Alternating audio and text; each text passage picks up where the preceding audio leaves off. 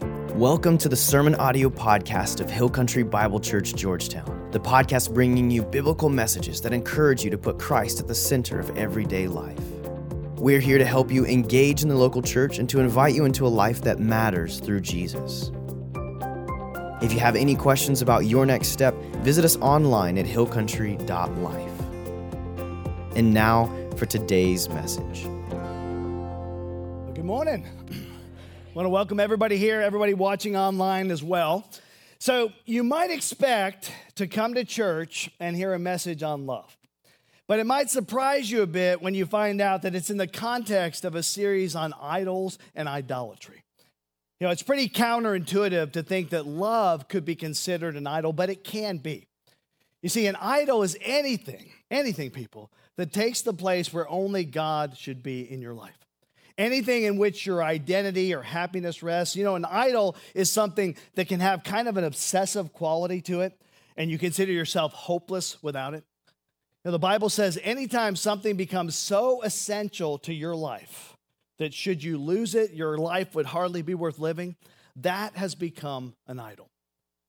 Now, the fact that this book right here, the Bible, talks in such glowing terms about the word love means that love may be the sneakiest idol of all. And here's why it's because our hearts can take really, really good things and make them ultimate things. Let me say that again. Our hearts can take something that's really, really good and put it in a place that's way, way too high. In fact, I would say that our world today has exaggerated this natural human longing for love to an astonishing degree. And I think most of us, we don't have to look back any further than say we were a teenager, maybe 16 years old, and in a completely made up example, perhaps dating a young blonde haired girl who flashed a beautiful smile as we cruised down I 45 on our way to the beach in Galveston. I don't know, maybe, okay? A girl who, when we first broke up, I found myself surreptitiously driving past her house over and over again uh, just to see if she was there. And I think you learn at a very young age that love has the potential to become obsessive in nature. It has the potential to become an idol. And we get fooled when we think love is only noble because in reality, love has this potential to become an idol and put a barrier between us and God. And the truth is, the Bible speaks of the inevitability of idols in our lives. Let me say that again. It speaks of the inevitability of idols in our lives. And knocking down idols, I don't think it's so much a one time event in our life. It's more like bowling. You know, where you throw the ball down the alley, you knock the pins down, and you feel really good. And then that darn reset arm keeps coming down and setting them back up again, right? It's like, man. But I believe that spiritual maturity means over time, we can increase our ability to recognize idols for what they are. And we can increase our ability to surrender them. Now, the surrendering will almost always involve pain and suffering. But people who have never really suffered in life are to some degree handicapped. You know, they oftentimes have less empathy for other people, little understanding of their own shortcomings and limitations, no endurance in the face of hardships and unrealistic expectations. And so this morning, what I want to do is I want to run through four potential idols, four forms of love that can become idols in our lives. And my hope is that at least one of them will annoy you and stick with you this week, right? Maybe make you a little miserable. So you might consider the possibility that you've elevated it to the place of an idol. All right, let's walk through these. The first form of love gone wrong in our day is romance and sex. Romance and sex. Our culture places such mythic promises of fulfillment on love. It's unbelievable. For crying out loud, you turn on the TV and shampoo holds out those promises, right? Seriously, but but love, man, it gets elevated to this ultimate thing. And we get the message over and over and over again that our lives are simply empty and meaningless without it, that real life begins when you find that special someone. And you know, the result of that can be that single people feel marginalized. In fact, the expectations are sky high for young women to get married once they enter into their 20s, especially their 30s. Uh, anytime she puts on a bridesmaid dress, right, somebody's going to inevitably toss out that question. So, when are you getting married? When are you getting married? And lest you think it's just our culture today, let me remind you that crooners from Frank Sinatra to Diddy and beyond have sung of the just virtues of romantic love. So, real quick, in an attempt to cover most of the musical bases, pulled some lyrics here. Maroon 5 sings, I treated you bad, baby. I strung you along. I don't know how I got so tangled up. All right, for those of you who are more of the country western persuasion, how about a little Kenny Rogers here? All I ever need is you. Give me a reason to build my world around you. Okay, for those of you in the Mariah Carey fan club, she sings, If you only live for me the way I live for you, because all I've ever wanted is you. And then who could forget the immortal words of Elvis, right? I have everything as long as I have you. But we get that message over and over and over again. And interestingly enough, the Bible records a number of times when great characters in this book right here got neck deep in this quicksand of romantic love. We have a phrase for someone who's fallen in love. You've heard this before, probably. He worships the ground she walks on. How tragic it is when that becomes literally the case. Ernest Becker, who won a Pulitzer Prize for his book, The Denial of Death, explains the various ways that secular people have dealt with a loss of belief in God. This is a fascinating quote here. I'm going to read it in its entirety. He says, Now that we think we're here by accident and not made for any purpose, how do we instill a sense of significance in our lives? One of the main ways is what I call apocalyptic romance. We look to sex and romance to give us the transcendence and sense of meaning we used to get from faith in God. The modern secular person still needed to feel heroic, to know that his life mattered in the grand scheme of things. He still had to merge himself with some higher, self absorbing meaning in trust and gratitude. If he no longer had God, how was he to do this? One of the first ways that occurred to him was the romantic solution. The self glorification that he needed in his innermost nature, he now looked for in the love partner. The love partner becomes the divine ideal within which to fulfill one's life. All spiritual and moral needs now become centered in one individual. In a word, the love object becomes God. Man reached for a thou when the worldview of the great religious community overseen by God died. He says this the failure of romantic love as a solution to human problems is so much a part of modern man's frustration. No human relationship can bear the burden of godhood. However much we may idealize and idolize the love partner, he inevitably reflects earthly decay and imperfection. After all, what is it that we want when we elevate the love partner to this position? We want to be rid of our faults, of our feeling of nothingness. We want to be justified, to know our existence has not been in vain. We want redemption, nothing less.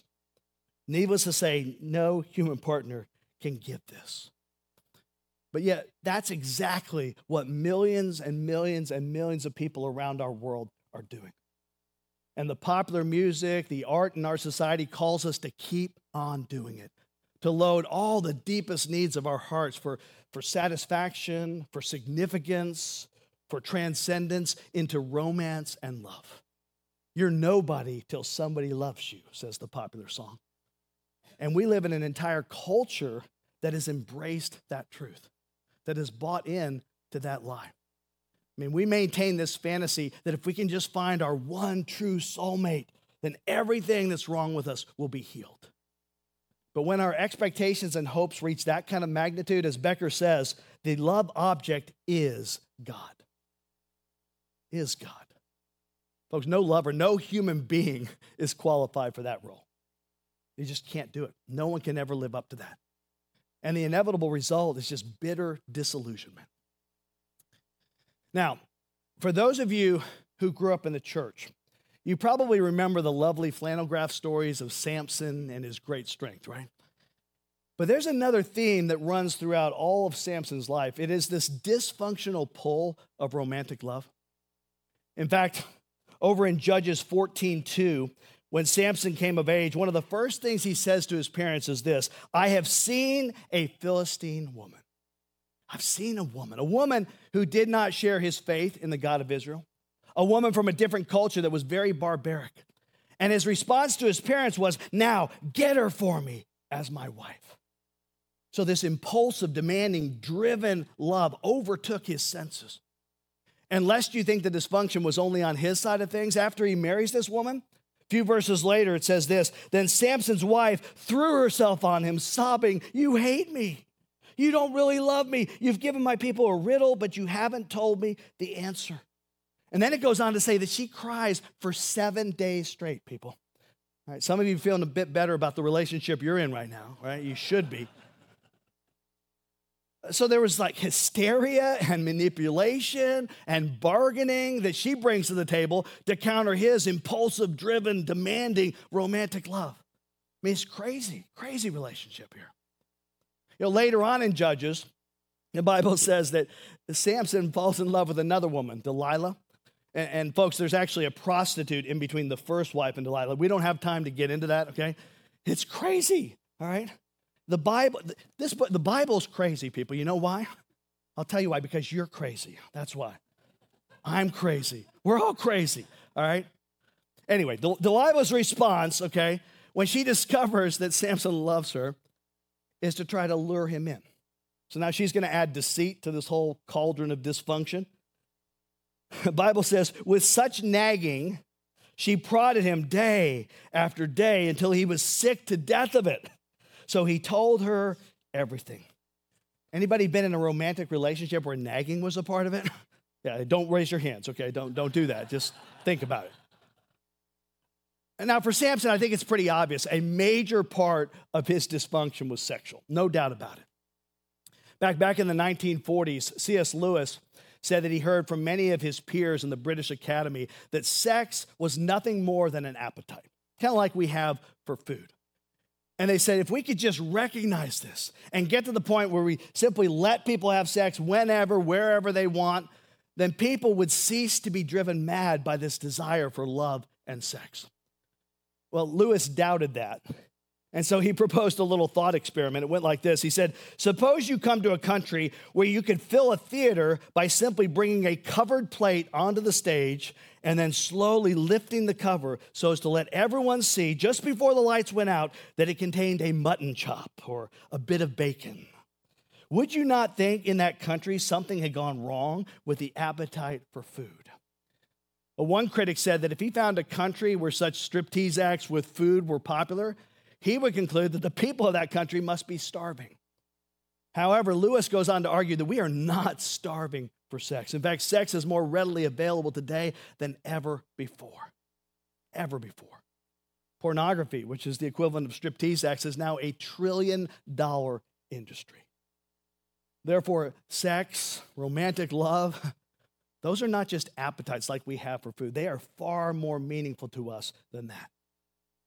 So, whether it's romance or sexual fulfillment, those things can become an idol in their own right. One woman coming out of an abusive relationship said this She said, Men were my alcohol. Men were my alcohol. Only if I was on a man's arm could I face life and feel good about myself. Hmm. You know, another example would be the older man who abandons his wife for a much younger woman in a desperate effort to hide the reality that he's aging. Or maybe this popular one the, the young guy who's obsessed with a woman finds a woman desirable only until she sleeps with him, and then after that, he's no longer interested.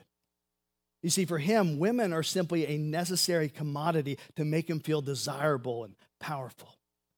So, our fears, our inner barrenness makes love a narcotic, a way to medicate ourselves. And addicts always make foolish, destructive choices every time. Okay, let's move on. There's another form of love gone wrong. This one's a little harder to talk about. I'm guessing it might surprise some of you. The Bible actually says that it's possible to make the love of our children an idol. This is actually pretty common. Sometimes it's called family idolatry. In his book, Counterfeit Gods, Tim Keller writes about a woman in his church who fell into this trap. For years, she was pretty convinced that she could not have children. But then eventually, God blessed her and her husband with three lovely kids. However, she had this overwhelming drive just to make everything perfect for them, to give them the perfect life. And it got to be so bad she could hardly even enjoy her kids. Very quickly, her whole life got wrapped up in her children and her overprotectiveness, her anxiety. Eventually, the need to control every detail of their life began to choke her. And Keller writes this It's not so much that she loved her children too much, but rather that she loved God too little in relationship to them. That's good. It says her desire for her children to be successful and happy was actually selfish and really about her need to feel worthwhile and valuable. This is kind of a hard one to talk about because for those with kids, they think, man, I'd give up my life for them to be happy and successful. But it's easy to invest in our children in an attempt to gain a certain level of joy and satisfaction from them that ultimately should only be found in God. And the ironic thing is, no child can bear the burden of that kind of love. So, how do we hold our kids loosely, right, rather than a firm grasp there? Well, there's a story over in 1 Samuel chapter 2. It's the story of Eli the priest. And in this story, Eli has in his care a young boy, Samuel, who he's training up to be a priest in the temple. But Eli also had two sons of his own who served with him. And in 1 Samuel chapter 2, verse 12, says that Eli's sons were wicked men that they had no regard for the Lord. In fact, when people would bring in sacrifices to the temple, they would actually eat the best parts of the meat and then give the leftovers back to be sacrificed. And in addition to that, they would sleep with the women who were serving in the temple. But it wasn't until Eli was a very old man and had heard many, many times about what his sons were doing that he mustered up the courage to go and confront them. And he says this says he said to them, "Why do you do such things?" The Bible says his sons, however, did not listen to their father's rebuke. And in the end, God says to Eli, this is key, why do you honor your sons more than me? Why do you honor your sons more than me? You made an idol out of your sons. See, we have to be willing to put God first, to trust God with our kids, even if it means that they're going to fail. And we have to find our hope, we have to find our peace, not in them, but in God's love. Easier said than done. All right, so there's romance and sex, there's children, even grandchildren. There's a third form of love that can become an idol, and that is approval. People, if your idol is power, you'll be willing to give up approval to get it. But if your idol is approval, then you'll be willing to give up your power to get that. And the approval addiction is a love idol that places other people's opinions of you on a pedestal. You know, where you find yourself striving to do almost anything to guarantee the good opinions of other people. And that just exhausts you, people. Trust me. You're trying to control your image, trying to control everybody around you and what they think of you. And what you should be doing is looking into the face of the only one that you really need to please, the only one that you need the approval of. So, over in the book of Galatians, there's a great example of this. Paul he writes about his good friend and fellow apostle Peter. And he starts in Galatians 2:11 by saying that Peter was clearly in the wrong. That kind of gets your attention, doesn't it? And Paul goes on to say, here's what's going on. Before certain men came from James, those would be Jewish men, he, Peter, used to eat with the Gentiles. But when they arrived, that'd be the Jewish men from James, he began to draw back and separate himself from the Gentiles because he was afraid of those who belonged to the circumcision group, that is, the Jewish people. So Paul says Peter was posturing himself with one group against the other group. See, Peter wanted to gain the approval of this group, but as soon as certain people came from the other group, he started to distance himself from that first group, all in an attempt to gain the approval of that other group. And I don't know about you, but I have fallen into this trap more times than I would like to admit. You know, being too concerned, caring too much, projecting, wondering what other people are thinking about me to such an extent that all my energy is going there instead of going, God, am I doing things that you would approve of? And I'm telling you, it might take a lifetime, but it takes a lot of introspection, takes a lot of courage to figure out how to love the approval of God more than the approval of other people. All right, the last category is a little surprising as well. It's when we make perfection an idol of love. See, perfection can sometimes turn into love avoidance. And those who avoid the entanglements of love out of the search for a perfect person, I think they're just as guilty of making love an idol as those who pursue multiple unhealthy relationships. Now, I've counseled individuals who have come out of really bad, painful relational breakups. And as a result of that, they end up overly skittish about ever committing. And they'll say things like, you know what? After my bad relationship, after that last experience, I'm gonna make absolutely certain that if I ever get into another relationship, if I ever get married, there are gonna be no surprises. No surprises. Mm-hmm, yes, you're laughing good. You want no surprises? Go get a cat or something, okay? Don't get married. Don't even think about it. Marriage can be a wonderful relationship, but it's also a crucible for facing what's wrong with yourself and having to grow, having to stretch. You know, our search for that perfect person, that, that's understandable. I mean, we're made in the image of a perfect God. We long for perfection, but it's also completely misguided. And I think it reveals a lack of understanding of our own brokenness. And one of the first criticisms Jesus received from the religious leaders, you may remember this, is that he was a friend of sinners. You know, the Bible says one day Jesus got up and went over to the home of Matthew, a tax collector, to have dinner. Now, in those days, tax collectors, you probably know, were a few levels beneath the scum of the earth in the minds of Jewish people. And the Bible says that when Jesus got to Matthew's house, not only were there other tax collectors there, there were also other sinners who were there who came to eat with Jesus and his disciples. And I want you to listen carefully to this. Says, When the Pharisees, those religious leaders, saw this, they asked his disciples, Why does he eat with tax collectors and sinners? Now, I want you to notice here, they didn't ask Jesus himself. That's interesting. And then I, I love the next verse. On hearing this, Jesus said, See, Jesus is eavesdropping just enough to hear the conversation that was meant for him, but wasn't directed toward him. And so he turns to these religious leaders who ask the questions, and here's what he says It is not the healthy who need a doctor, but the sick. And then he says to these teachers of the Torah who had memorized most of the Old Testament scriptures, Go and learn what this means. Go figure that out, will you? It's like spitting in their face, right? Go and learn what this means. I desire mercy, not sacrifice. For I've not come to call the righteous, but sinners. 1 Corinthians 13, chapter that deals with the supremacy of love, doesn't say love is picky, love is critical, love is superior, love is judgmental of others. You know, the, humanly speaking, there isn't a perfect love, not in romance, not in our children, not in approval from other people, not in perfection. But walking down all those roads that eventually become cul de sacs, I think helps us to realize the futility of looking for an ultimate love in any of those places. Because our search for the perfect love can only end in the presence of God Himself.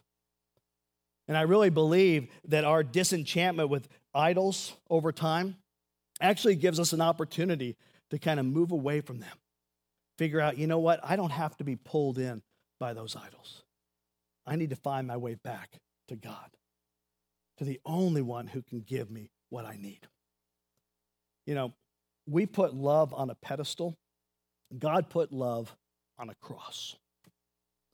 I think if we sit in the presence of God long enough, we may begin to experience a little discomfort as we start to realize that we've made an idol out of something to the point that you might want to leave that quietness because if you stay there long enough, you're going to be convicted. You will hear the voice of God.